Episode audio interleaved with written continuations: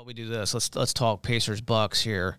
Um, you said there's a little bit of a rivalry the last few years, which I, I would tend to agree with. I, I don't follow religiously, but I, have noticed that as well. Um, and I would say it's probably safe that you guys have gotten the better of us the majority of the time. I mean, you you do have a an NBA title, right, in the last couple years. Yeah, the Bucks won it in 21, and they've had a pretty good run, and I think they've beaten the Pacers pretty handily over that time. But this last season, you guys knocked us out of the in-season tournament, and I went to one of those games. I went to the a, a game here in Milwaukee, Pacers Bucks, and Giannis had his all-time career high that game. Um, but that's what it takes for us to beat the Pacers. So yeah, yeah. What, kind of so I'm not like a real religious follower of the NBA, but so the, that mid-season tournament, we I think we went to the championship game, which you know is great. But like mm-hmm. at the end of the day, what does the mid-season tournament really mean? I think it's just another way to build excitement in the middle of the year, and it was pretty fun to kind of get into it. Both of our teams made it to Vegas for the for the fine for the the final four, if you will. Um, I think it's one of those things that's going to grow over time. You're going to see it become more important later on, but you know, the first year you do something, try to get it off the ground and get people excited. I don't think you get it. You're not where you're going to be quite yet. Right, but there's no. I mean, whether you win it or not, like there's no postseason implication. It's like if you win the like the Lakers won the midseason tournament, but they don't get, or or maybe they do, and I just don't know that doesn't provide them any advantage at the end of the season, correct, for postseason? Uh, no, I don't think it does. Okay. I think it's just some, a way to get people excited about basketball in, in December. Yeah. Which shouldn't be too hard in Indiana and Wisconsin because, I mean, what else are we doing? You guys are probably a little more focused on hockey than we are, but outside of that, like, what else are we doing in December or January? Yeah, that's true. I mean, maybe football. Yeah, I mean, we've got college sports. You know, college sports, yeah, of course. But m- maybe football's still going, maybe not depending on when when it is. Yeah.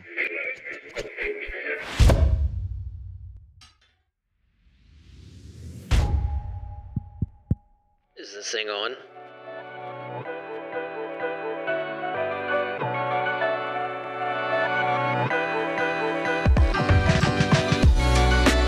Hey guys, welcome back to another episode of the Summits Podcast. Thank you all for joining us from wherever you get your podcasts.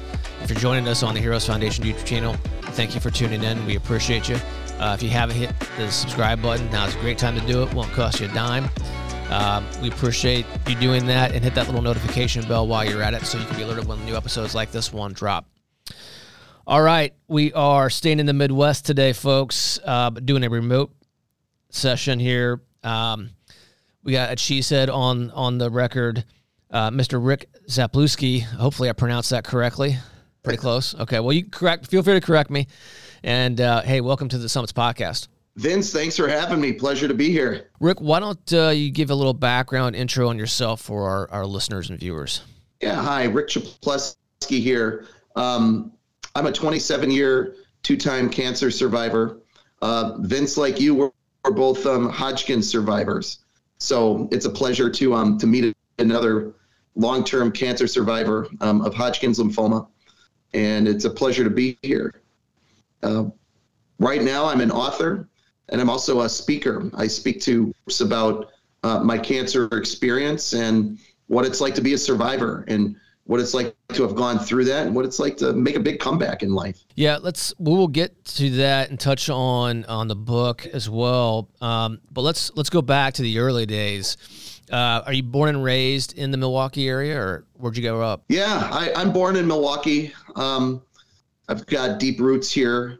When I was um, in high school, I was a very athletic guy. I like to play a lot of sports. Um, I wrestled. I played football. I was in three different state tournaments.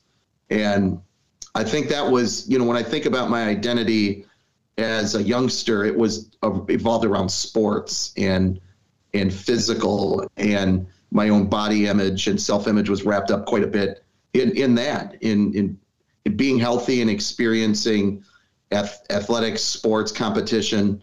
Um, that's really where the story begins. So, growing up, what was your favorite sport? for sure wrestling. Wrestling. Okay.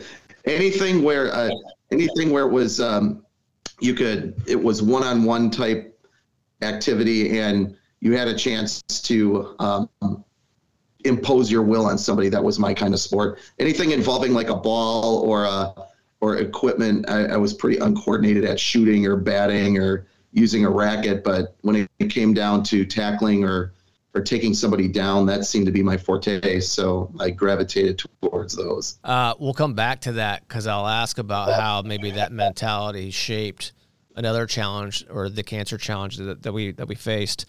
Um, so growing up in milwaukee um, where when you got through high school um, what were what were you looking at from a college standpoint what were your interests at that point in time um, well, I was interested in going to a, a, smaller school. So obviously in Wisconsin, we have um, the University of Wisconsin Madison, and that was as an 18 year old a little bit intimidating and big. So I chose a school that was a four hour drive from my home. It was it, the name of it is the University of Wisconsin Eau Claire, and I wanted to get a business degree, and they had a, a excellent business school. So that's where I decided to go, and for frame of reference, Eau Claire is about 90 minutes east of Minneapolis, so it's actually closer to Minneapolis than Milwaukee. Just just south of Canada, right? it is south of Canada, yes. yes. so you, you, go, you enroll, and, then, and this is we'll start to get into your your cancer story here. Um, what uh, you know, you made the decision to go to UW Eau Claire. Um, go into your cancer story, if you will. What, um, how, how, did how did things shape up, and how how did this um, how did this experience come to be? Yeah, well, I was a freshman there, and that that campus had a very big drinking party culture.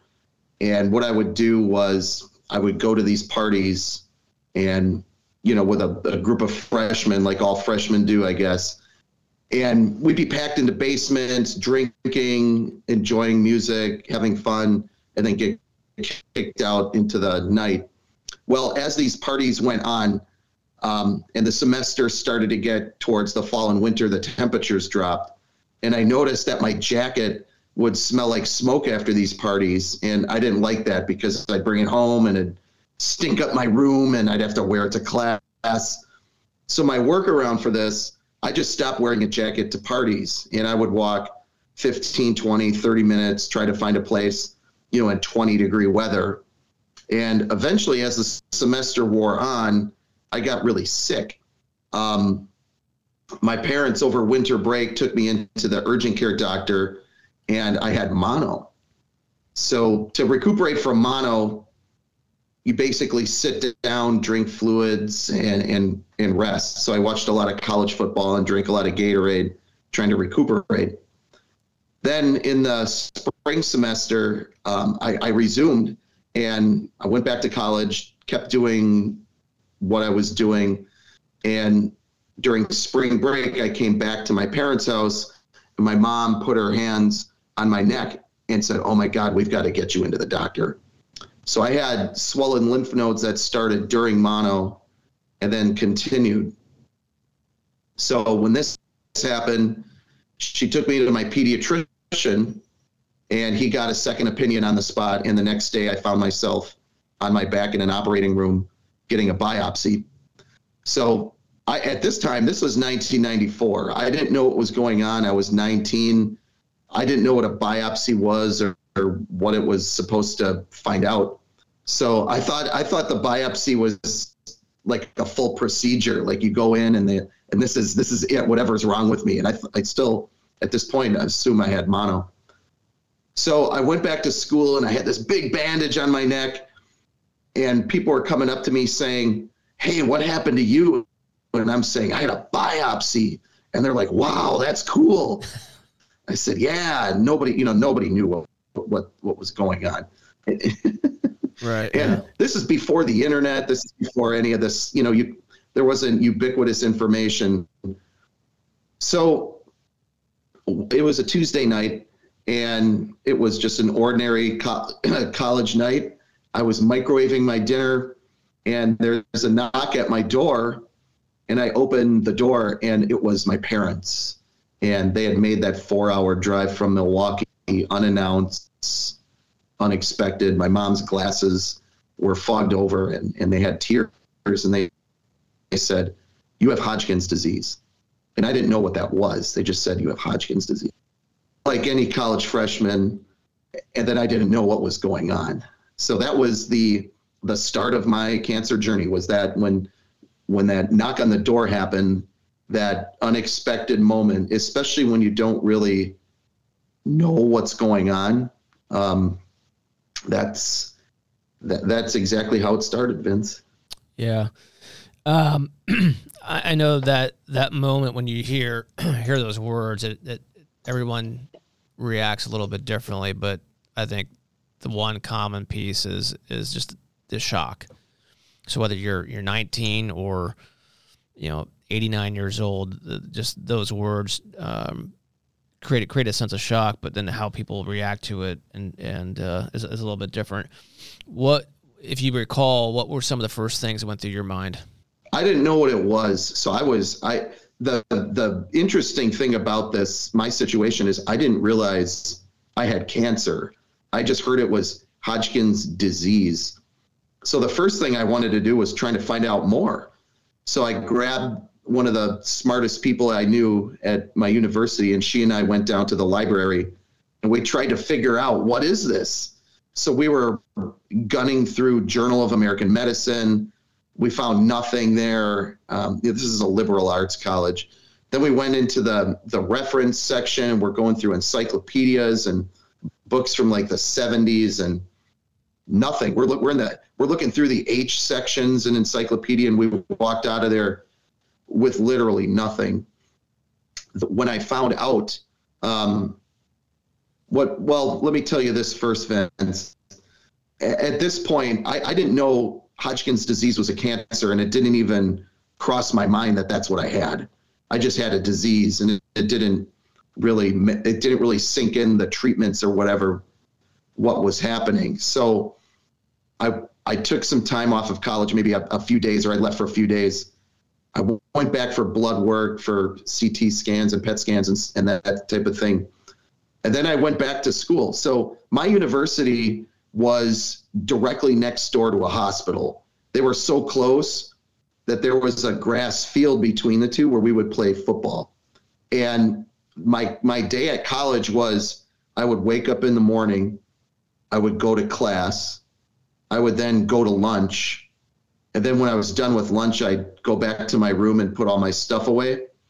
And I would walk over to the hospital alone. I would get radiation treatment.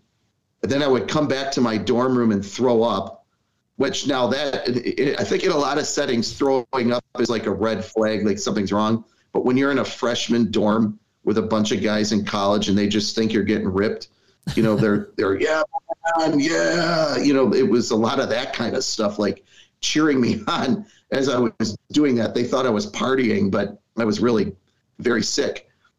And then after I kind of got myself back together, I would study and I would go back to class. And I did this alone. I didn't tell anyone. I told my friend and my boss. But other than that, I didn't want anybody to know I was different. So I made all those walks to the hospital by myself I'd go to class and no one knew.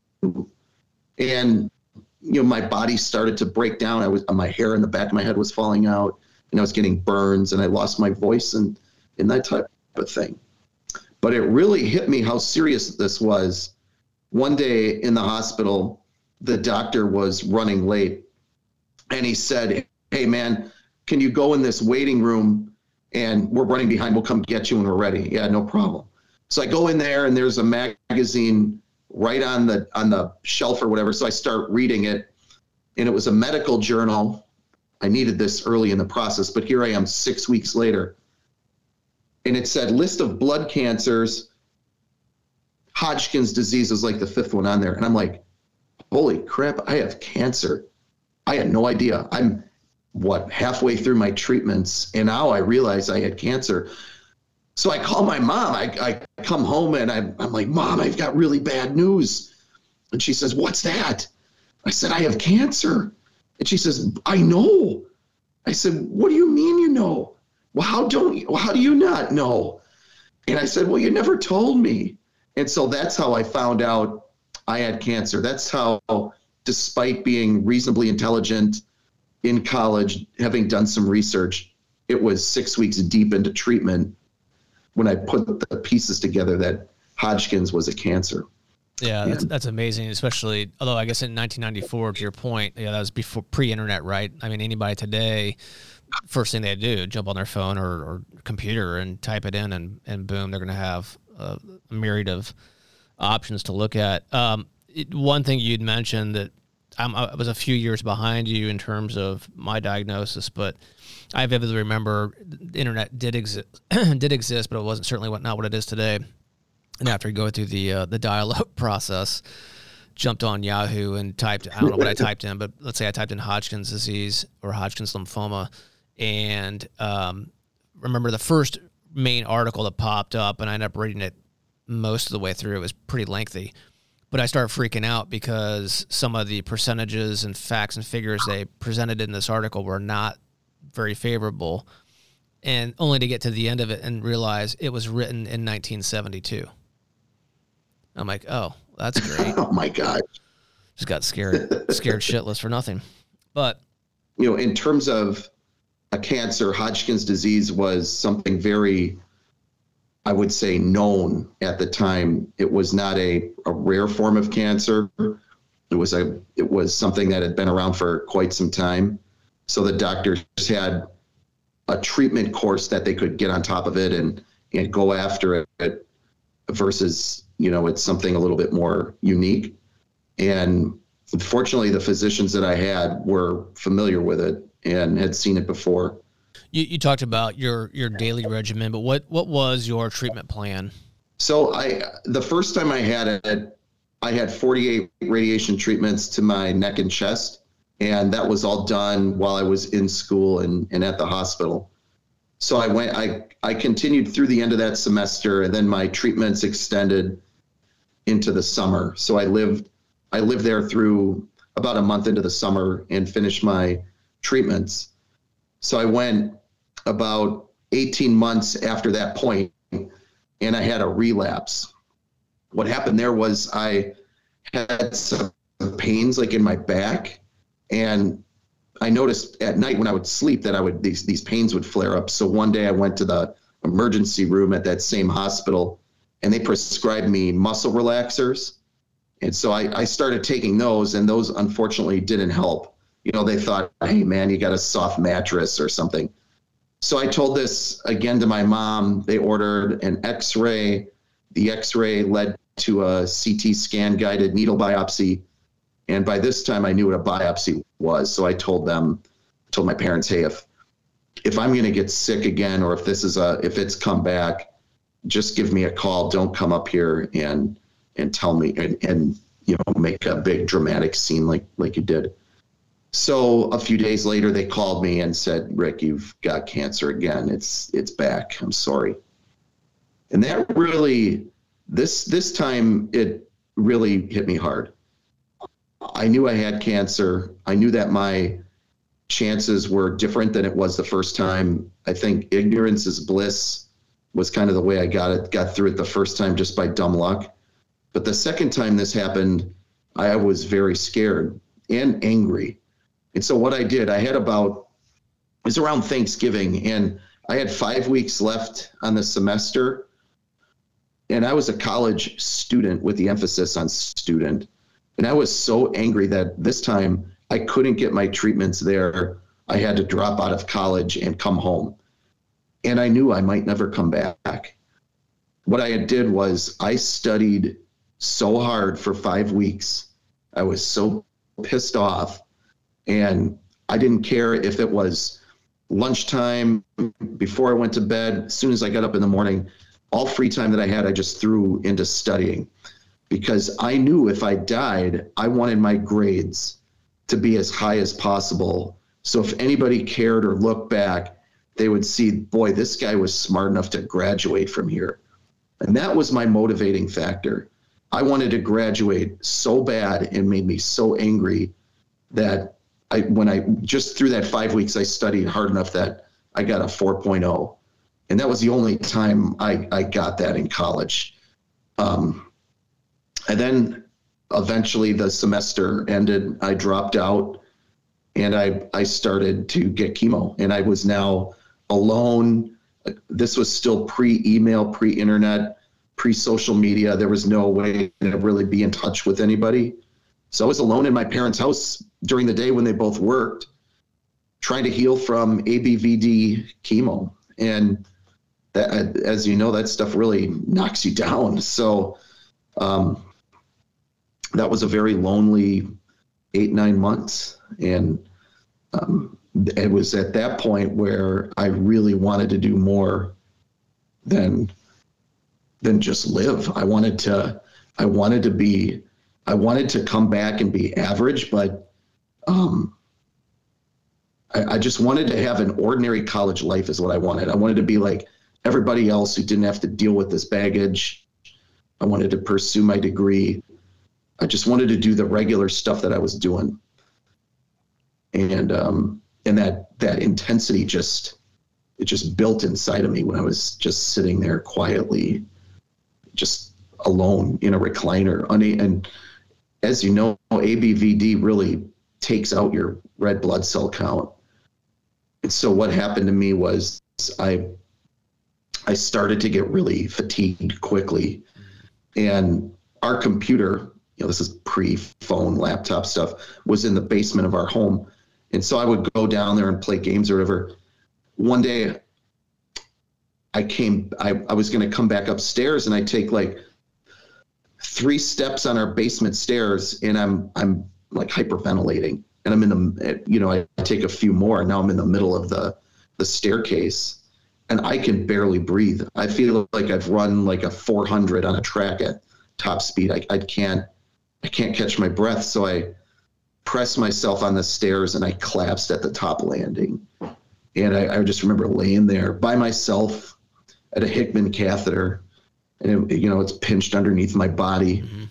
and just hyperventilating like I could not catch my, my breath, you know, for minutes. And and finally it came around, but uh, that that was a real low point. What you know, I had gone from being extremely athletic and competing, and not just competition, but just being healthy enough to to participate was so great that now I can't even walk a walk in my own home, and um, I will never forget being there, laying there alone, and just I had no idea where I was going, but yeah, that was definitely a low point though.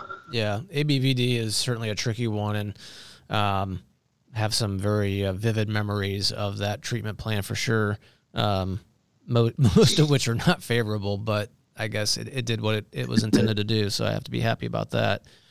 Um, when you yeah. finished treatments, what what time of year was it? Well, I started treatments on the day after Christmas, and my final, the day that the doctor pronounced me cancer free was July 31st, 1996. So it was the summer. So I started in the deep Midwest winter and finished fortunately in the in the beautiful Midwestern summer. Right.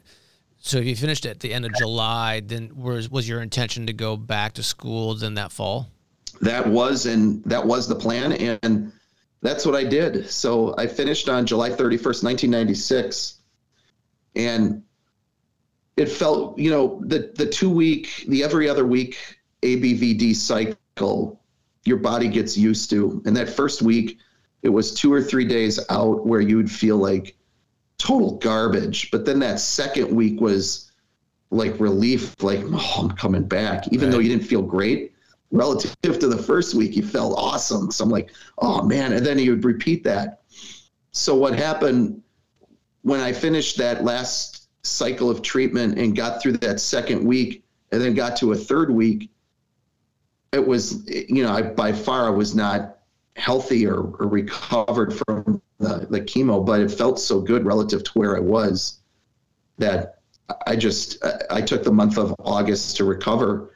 And then I moved right back into that same building where I was done, where my parents knocked on my door and, and I tried to step into life. The hard part in with cancer in college is identity. And what do you think of yourself? And what what you're you're worried about what your peers think. I think in college there's some individualism where you want to have something unique about yourself and stand out, and that's something that I think you yourself feel is special, whether it's a talent or your look or what have you. But when it's cancer, when I returned to college and my thing was cancer, I was basically bald, and people were looking at me going, like, holy cow, this guy is here. I had people coming up to me saying, I thought you died. Like you're you're here? I'm like, yeah, I had cancer. Like, what do you mean? Like you're you're alive? Like I I you know, because the rumor mill, I mean, it was a small place. So sure. what people said amongst themselves, I, I'm sure, you know, it was for the worst. So when I'm walking around now, I'm the bald guy on campus. And I mean, I had a lot of looks, but eventually you know, my hair grew back and I regained my footing with some friends and stuff. And um, yeah, it just that identity piece was really tough, but it, sure.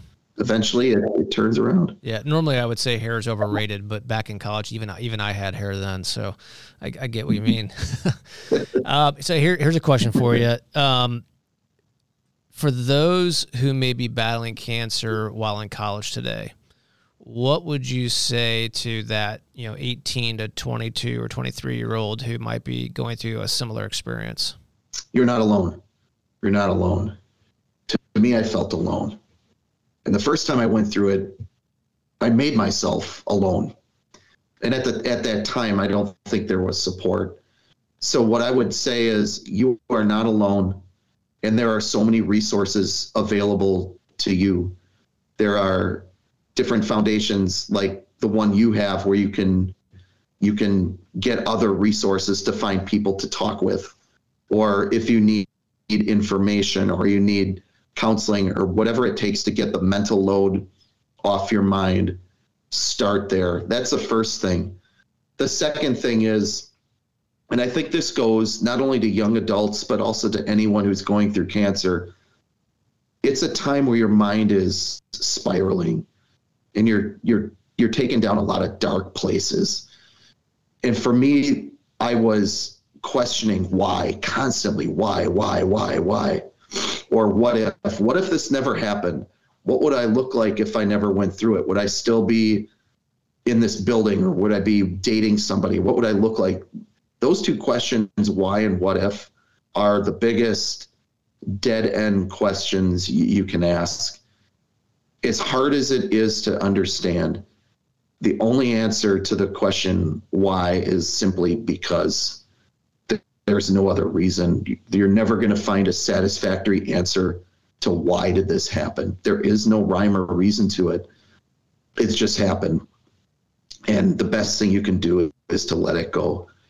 And in terms of the what if question, I think it's the same thing. It's if you want to play that out it's it's just leads to dead end answers and you know an, an inconclusive outcome. So my advice is to park those two thoughts. Don't don't get stuck there. Don't try to make meaning of the experience. The best thing you can do is to find a treatment course in doctors that you respect and follow it and get to the next day. Just one more day, get there. One more treatment, make I love when I look online and I see guys make like a checklist and they have like an avatar and they're crossing stuff off the list. That's your path. Cross that stuff off the list. And when you get to that finish line, then you can start to make sense of it. And I think to anyone, it's a deep question, Vince. So I've got a, I've got a big answer to it.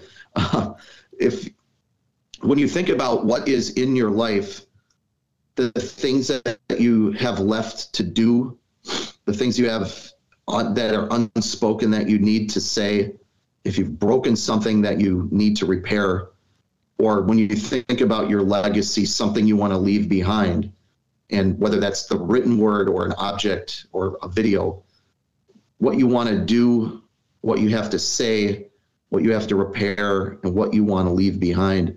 If you're going through it, think about those things place yourself outside the treatment window and plan to do those things if you need to do, if you need to say or, or fix something or leave something behind, do it now, because time is the ultimate winner in in life. We we are none of us will make it, and if if those things are left unfinished, complete those now while you've got the time.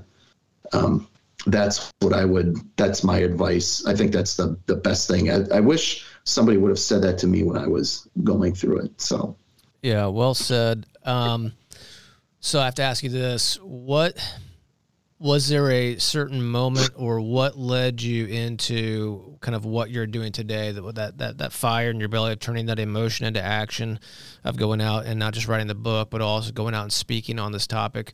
What what triggered that? it's a long trajectory and it's 27 years of buildup to get to this point. Um, you know, Vince, I think as survivors, when you when you hear that you have no evidence of disease and you put cancer behind you and you start to work your way back into life and you want to be normal and you are on a journey without a map. There's so many aphorisms to describe this feeling. Scanxiety, uncertainty. I mean, that's a thing when you're done with your treatments and you want to fit in, especially as a young adult and it's hard, or if you want to fit in at your workplace and you're you're just not quite the same person there, or you're different than other people who are chasing different things. That fire, that awareness of the clock is expiring is what fuels me. When when I was a brand new survivor, and it was 1996, there were no other role models. I think the, the, the coolest thing that I saw at that time was on Sports Center. Mario Lemieux had Hodgkin's disease, mm-hmm. and he went through a whole bunch of radiation. And then they show him like on Sports Center as like a soundbite, like, "Hey, Mario, hey, we got Mario Lemieux here for the Pittsburgh Penguins. He's jumping back on the ice after so many weeks of radiation. I'm like, what? That's insane. I could, I could, I lost like 80 pounds during my radiation. How is this guy playing hockey? And he was a very mild mannered, I think introverted type of, of guy. And just to see that, like, wow, like, how did Sports Center not make this a bigger thing? But then the game changer for me was Lance. Um, yeah, Lance Armstrong. I named my son after him. My son is Lance. and to see that guy rip up the Tour de France and then start his foundation and talk about cancer and go to Capitol Hill and battle like that. Of course, Lance Armstrong fell out and, you know, he was disgraced and the doping and, and there's that whole side. But in that point in time, that was that was the milestone, or that was like the you know the the I don't know what the right word is, but that was like my example. Like I wanted to be that guy. So if Lance could come back and like go to the tour and do that stuff, kind of getting choked up here. if he could do that stuff, that I can do that. Right. Yeah, I think there's thousands or maybe even millions yeah. of us that uh, felt the same way. Um, I certainly owe a, a, bit to Lance myself in terms of going through treatment and receiving his book. It's not about the bike, and and and that just that example led to us and and and and kind of igniting the idea of wanting to to do something. So I I mean I, I get it. I mean, regardless of what people may want to say about Lance today, you know, we have to have to tip our cap to him certainly from back then yeah. because uh, if it wasn't for that example, I'm not sure the Heroes Foundation wouldn't exist today. I can tell you that. Um, and and who knows who knows if uh, would be doing the same thing. Yeah, I mean that for him to to set that example and to do those things for for anybody looking to make a comeback, I think that's there's so many takeaways from that that unfortunately will be disregarded based on what how his full story unfolded. But my personal takeaway and what I would want to leave behind was I on a one year after I was pronounced cancer free, I was on a business trip to Seattle, and I decided of the Mount Rainier Observatory. You know, I had the binocular up the mountain, and I saw these people climbing it, and that's why I love the name of this podcast, the Summits Podcast. It just resonates so much. And when I saw that, I'm like, you know, what a better way to reconcile or to balance um, not being able to walk up a flight of stairs with walking up this thing. And so that put me into a, a serious training cycle. I wanted to get my body back. I wanted to get up there.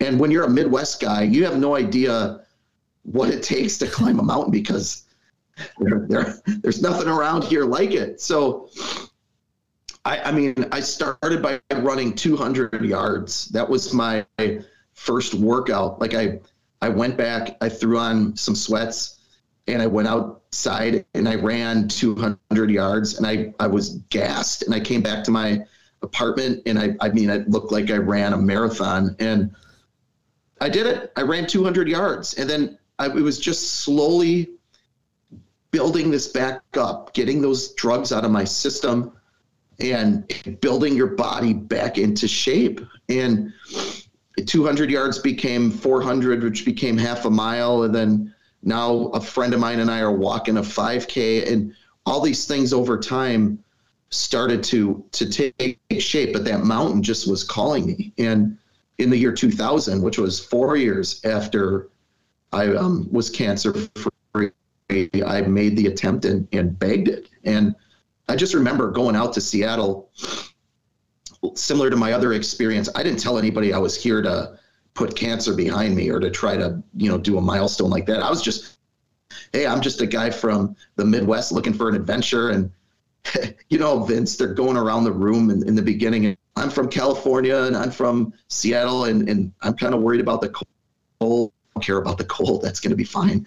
Um, so, you know, we're, we, you get on the mountain and you're kind of looking up at it and you're like, holy cow, I'm doing this. And you know, you breathe in that cold air, that crisp, pure mountain air, and it's it's replaced that pungent, repulsive smell that you had because chemo smells so freaking bad in your own in your nose and in your mouth.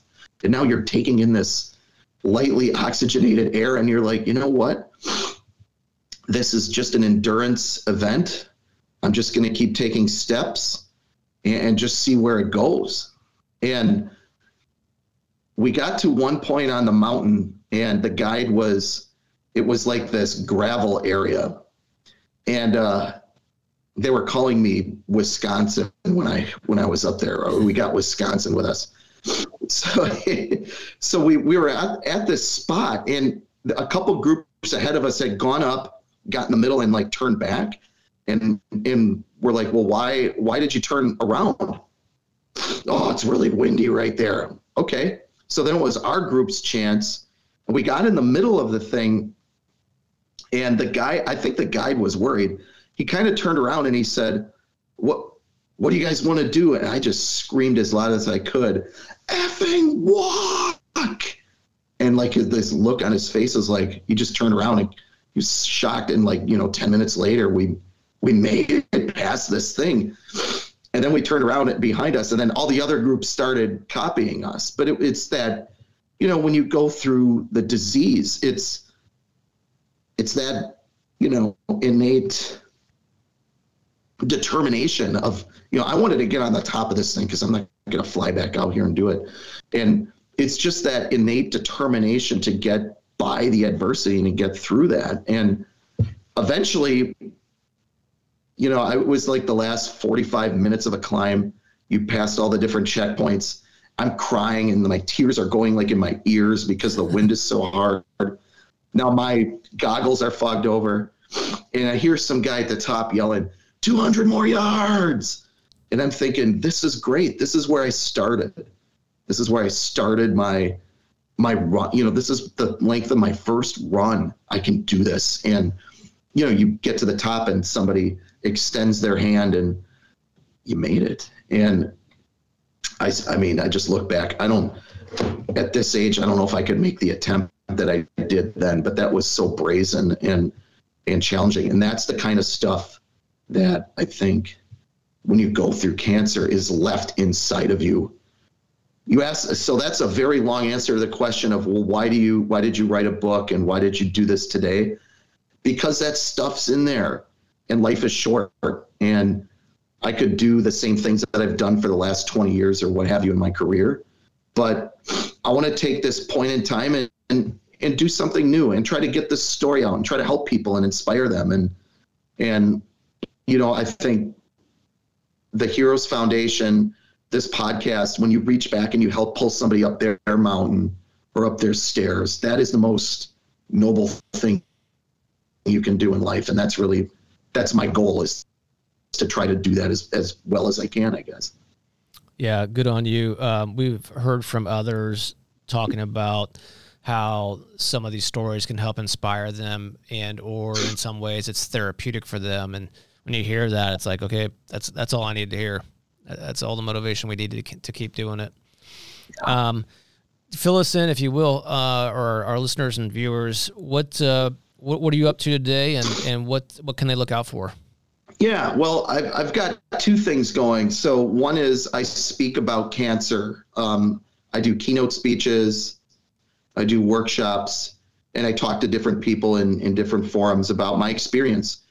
And you don't necessarily have to be somebody going through it if you're looking for somebody who's got a, a motivating and personal story to bring that's I get in front of audiences and, and I tell that story.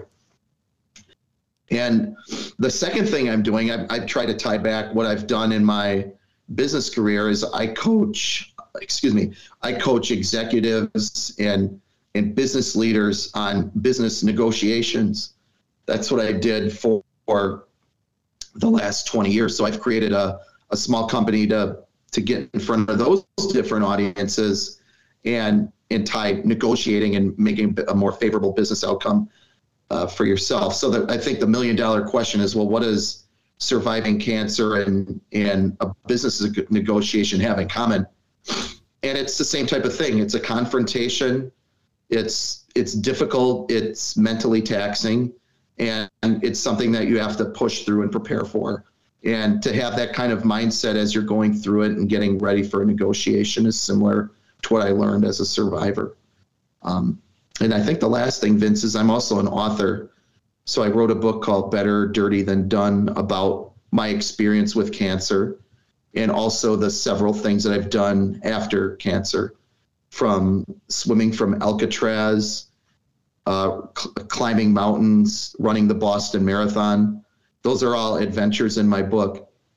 But that book also details my absolute lowest point, my most frightening point during treatment, where I I was called. I, I had a, a progress scan, a CT scan, and the technician called me in to look at the results while I was still in the room, and I misinterpreted the image that he showed me, and I thought my tumor had grown.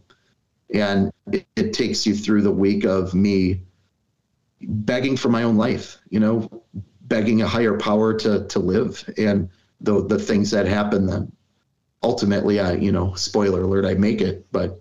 Um, I wrote that book for my son because I wanted him to take away from my life my memories and to understand what I had been through. And as a history buff, I think it would be interesting to know the voices and the people from my past. So I wanted to, I wrote it for him. And it's a very intimate, personal, father to son type of level of, of, of intimacy. And I had no intention of publishing it. And a friend of mine really encouraged me to do that um, to help other people. So so I put it out there, and it's gotten some pretty good reviews. And yeah, I think your so original idea of, of writing it for your son is is fantastic in its own right. But then I would also say kudos to your friend for encouraging you to to have it published because um, aside from accomplishing your original goal, I think now that that it's uh, been shared with the, with the public and and and have and casting a wider net of of inspiration um, is certainly worthwhile. So thank you for doing that. Yeah, you're welcome. It's it was it was one of those things. It was a COVID project, and it felt good to get out and I think anytime, I think you know, Vince, do you feel this way when you put yourself out there and and you you put your name behind something? You want whatever your output is to reflect a certain level of quality. You, when your name is on something, it's not just uh, I'm doing it because, and and I feel that this book achieves that. It's actually the second book I've wrote about the subject. The first one read like documentation, like a manual, and it wasn't. It won't see the light of day. But the second one had had that kind of value. So I I was I'm proud to have um, put it out there. Yeah, absolutely. There's the pride factor uh, goes a long way. There's no question. Uh, where's the best place? I mean, I don't, don't, want to assume Amazon, but where's the best place people can go to pick up their copy of Better Dirty Than Done? Um, on my website, which is rickczaplewski.com, you can get it there. And if you order it um, off the website, I'll I'll sign it for you. Um, and yeah, you can still get it on Amazon and so forth, or Kindle. The ebook is on Kindle, and I recorded an audio book, audio version as well. Um, so that that's out there too. If you're an audiobook person, and that and it's on like 50 platforms for audiobooks. So yeah, give it a check. It's it's a good one. All right, perfect. We'll include the link in the uh, bio of this episode, so folks check it out. Uh, Rick, we appreciate your time this morning. Thank you for joining us on this, this episode of the Summits podcast. Um, I'm glad you're doing well. I'm glad that uh, you're turning your, like I said, your emotion into action and, and helping others along the way. Vince, it's been a pleasure. Thanks for having me. And to your listeners, I wish you good health and good luck. Right on. And go Pacers. all right. And listeners and viewers, thank all of you for joining us on this episode of the Summits podcast. We appreciate you guys joining us today uh, wherever you get your podcasts, or if you happen to be tuning in or viewing us on the Heroes Foundation YouTube channel. Thank you for tuning in. Don't forget, guys, beat cancer.